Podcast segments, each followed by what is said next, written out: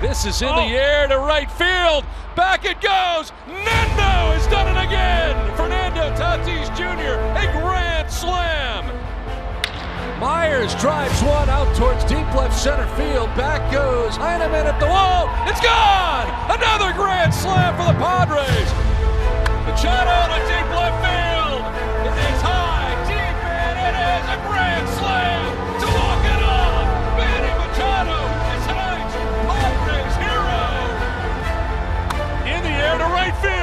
towards the corner. It's back. It's gone. Welcome to Slam Diego. What's good, Padres Nation? Our beloved San Diego Padres just got off a really tough and unfortunate series versus the Chicago Cubs. Yet again, they get their asses smacked in Wrigley Field. The last time they got swept on, and this time they lost two out of three to Chicago. So the Padres have been struggling as of late. The offense isn't really doing what they have done in 60 games last year compared to a little over 60 now this year. Uh, it's very frustrating. There's a lot of conversations of who the Padres could typically look at by the time the deadline comes and if they should or shouldn't, what possible packages would be included in those deals. And that's not something you want to hear for a contending team at all. Uh, when it comes down to this to help them, you'd rather have it to be a good boost, but not for such a life support kind of matter. So this really is frustrating. Uh, this is going to be a quick one because the Padres offense decided not to show up in Petco Park, and I'm clearly frustrated about it. So they'll be going on all the way to New York to face the Mets yet again after splitting that four game set two to two just recently before the Cubs. They'll be playing three games versus the Mets. Going into Coors Field to play Colorado, they have good history there. Maybe they can start a little winning streak on that one. And then they'll be back home for a little bit, facing off the Reds, of course, the LA Dodgers, finally having that again after a little while and then the very horrible, this really bad Arizona Diamondbacks. So we can do some damage. I know the Reds are playing good ball, but you got to start getting these wins, and it's going to get tougher if you start losing the teams like this. Now, what frustrates me, the Cubs are having a great year. All right, they're they're starting off better than I even ever thought.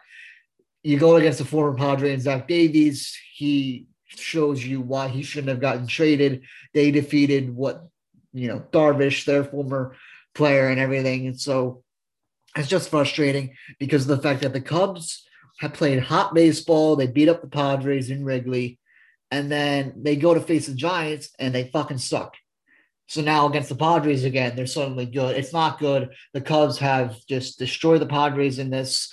And if I'm counting correctly, there are five games out of six right now total. No, six games out of seven they've won, something like that. Yeah, so it's a good handful that the Cubs have won. I'm thinking of the top of my head right now. So it's just very frustrating, clearly. And teams are going to have hiccups, but it's just, you're going to read the headlines. It's going to get to you. But the offense hasn't been going. And that goes for Major League Baseball as well. Now, we don't know if that's a part of the sticky substances that pitchers are using overall. Um, I really don't know. Obviously, spin rate has dropped tremendously in Trevor Bauer, thank God, and also Gerrit Cole, but he had a strong outing versus the Twins just recently.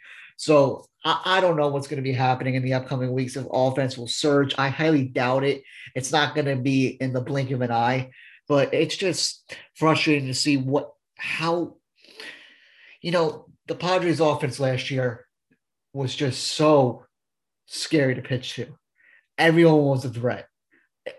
Honestly, everyone was a threat. As for this year, I look at the Padres like I've looked at in the past with you guys. It just seems like it's a joke. Anyone that comes up, runners in scoring position, it's basically like a meme at this point. I think of it as okay, he's not gonna he's not gonna score him. No, no outs, run on second, left stranded. That's what I'm thinking at the top of my head. But honestly, you have time to fix it. There's a hundred more games to play, and you got to get it rolling. You got to get it. I think that this Tatis in the four cleanup spot has been fun to watch, but it's not working. We need Trent Grisham back, so Grisham can lead off at the one, Tatis at two. I'm okay with Cronenworth at the three. All right.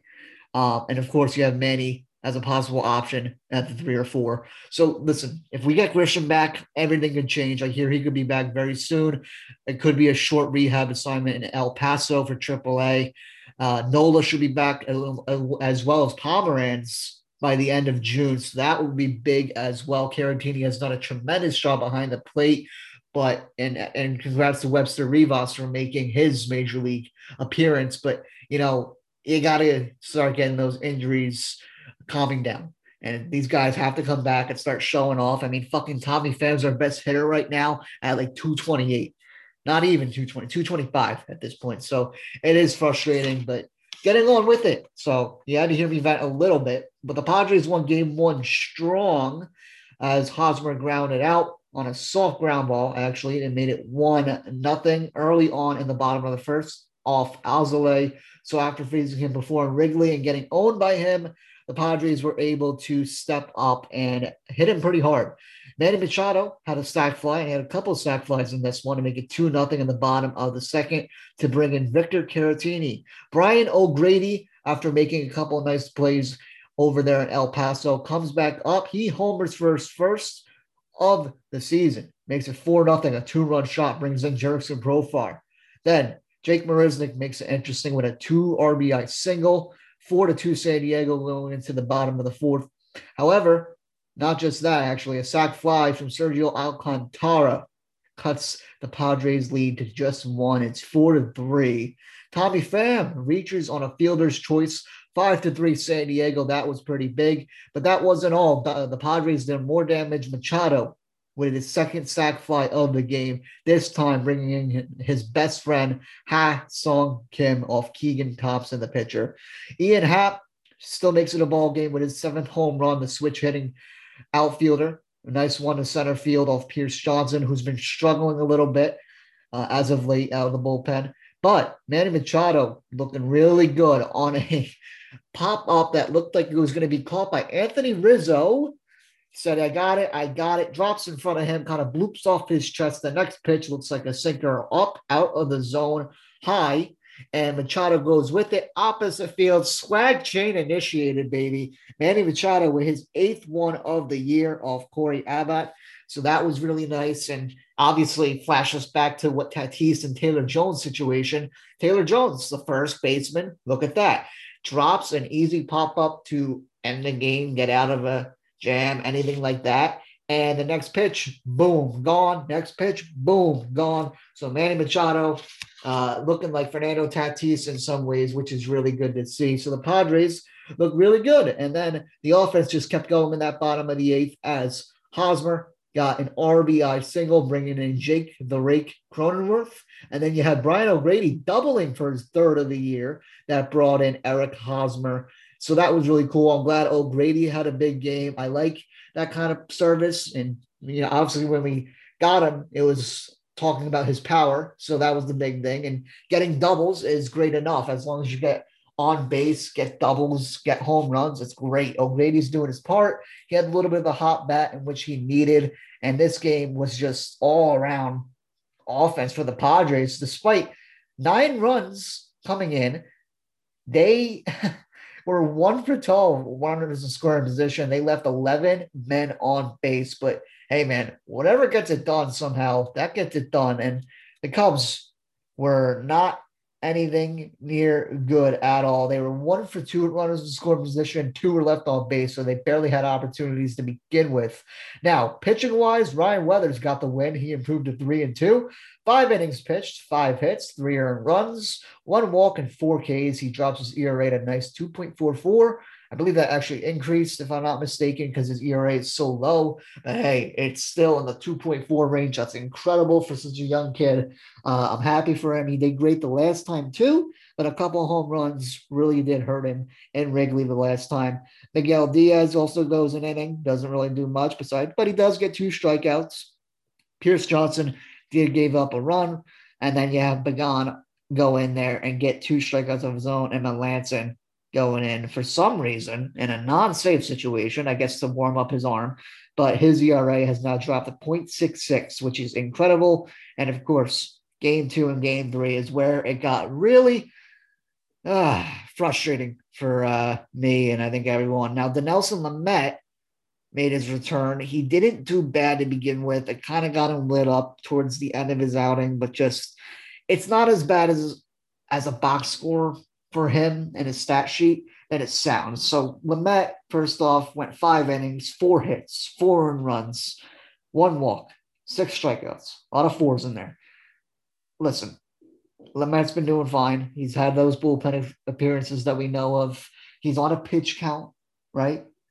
And you got to just take it with these. He had 78 total pitches, 55 for strikes. I believe I said 75 to 80, if I'm not mistaken, the last episode. I actually don't even remember. Um, but somewhere around there, I knew there was going to be a pitch count. So we expected him to do that kind of stuff, and he did. And otherwise than that, the bullpen could not get it done. Miguel Diaz gave up a run. Crismatt gave up two. The man and the myth, the legend, Emil Crismatt, who's been getting called up and sent down every five hours. And then Austin Adams went an inning, didn't give up anything. The Padres in this game were one for four runners in scoring position. Five men were left on base overall, and the, the Cubs started things off nicely with Willson Contreras hitting his 10th home run of the year in the top of the fourth to make it one nothing off of Lamet. Rizzo then got his 12th double of the season on a nice liner that brought in two more runs in the top of the sixth off of Lamet. Wisdom owns the San Diego Padres. Patrick Wisdom, his eighth home run of the year. It's like he's got them all against San Diego at this point. Makes it 5 nothing Chicago off Miguel Diaz, except a couple of them were, of course, towards Lamet. And Rizzo, he took that San Diego trade back in 2010 personally. He homered for six of the year, 7 nothing Chicago at this point. Bottom of the ninth, Ha-Seong Kim, six double. All right, wow. Brings in Tommy Pham. Otherwise than that, Padres could not get it done. Very, very frustrating. Um, and you know what? You got to just move on, right? We have Yu Darvish, the former Cub, coming up. We're going to think, yeah, let's get a win. We're at home. And it doesn't go like that at all. Now, Manny Machado, a nice RBI single to start things off in the bottom of the third. It was a really nice hit, worked a really good at bat. Brought in Tommy Pham, who's our hottest hitter, like I said, off Jake Arrieta, the, the, the fucking pitcher who was dog shit with every team except for the Cubs back then. And he was horrible this year. But of course, against the Padres, he looks like a Cy Young caliber pitcher. Uh, that's what's frustrating the most. And then you had Joc Pederson tie the game for his seventh home run. Does the Fernando Tatis little stutter step move around their base? And you know what? I'm going to say it now. I'm not mad at that because if we can do it, listen, other teams are going to get cocky about it. It's fine. It's what we do. We all celebrate um, and I'm sure other teams don't like it just as much as we wouldn't. So listen, it's a part of the game. Joc Pederson had a nice shot off Darvish. It's not easy to do that for the year that Darvish is having, and you move on with it. Rizzo grounded into a double play, which was frustrating. Darvish got into a little bit of a pickle, and it made it two to one. It was a big double play, but you still bring in the run from third. So that put the Cubs up 2 1. And then Sergio Alcantara hit an absolute fucking blast, making it three to one Chicago, really putting the cherry on top off Emilio Pagan in the top of the eighth. So that was really it. The Padres were just looking pathetic at this time. Hosmer has been in a huge slump. He went from a 320 hitter to 262 at this point. He can't buy a hit to save his freaking life. You got Cronenworth, who's starting to slump up a little, 276. Machado still standing around 235 ish, right? 240, 230, 220 even. I mean, really, Myers just not having it. This whole team, their averages just around the, the whole league. It's just all frustrating because the pitching is getting it done. Darvish took the loss. He falls to six and two, but he goes seven innings on 100 pitches exactly, 67 for strikes. Darvish only allowed three hits, two earned runs two walks, and eight Ks. It's just frustrating. It feels like every time they they're like the Mets at this fucking point.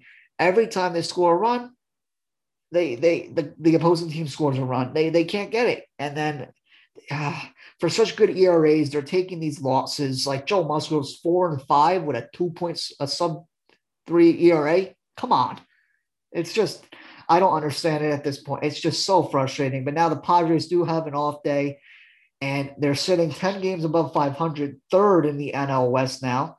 and we're going to see how that pans out. The Dodgers are playing as I currently speak, up four to three as I'm recording this. So, um, and yeah, San Diego will go on to play the Mets, probably there by now. And then you're going to see Blake Snell and Jacob DeGrom. That's going to be a real fun one, isn't it?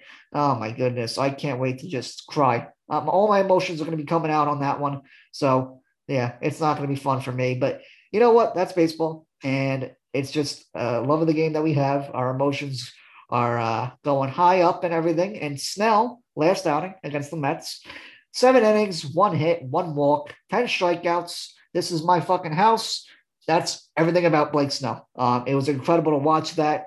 And yeah, so he had a lot of confidence. Let's hope he is angry and frustrated, pissed off Blake Snell going into Citi Field. As for Jacob DeGrom, seven innings pitched the last time in Petco Park, three hits, one walk, 11 strikeouts. He is 5 and 2 at a 0.62 ERA, easily an MVP candidate. You got to say it.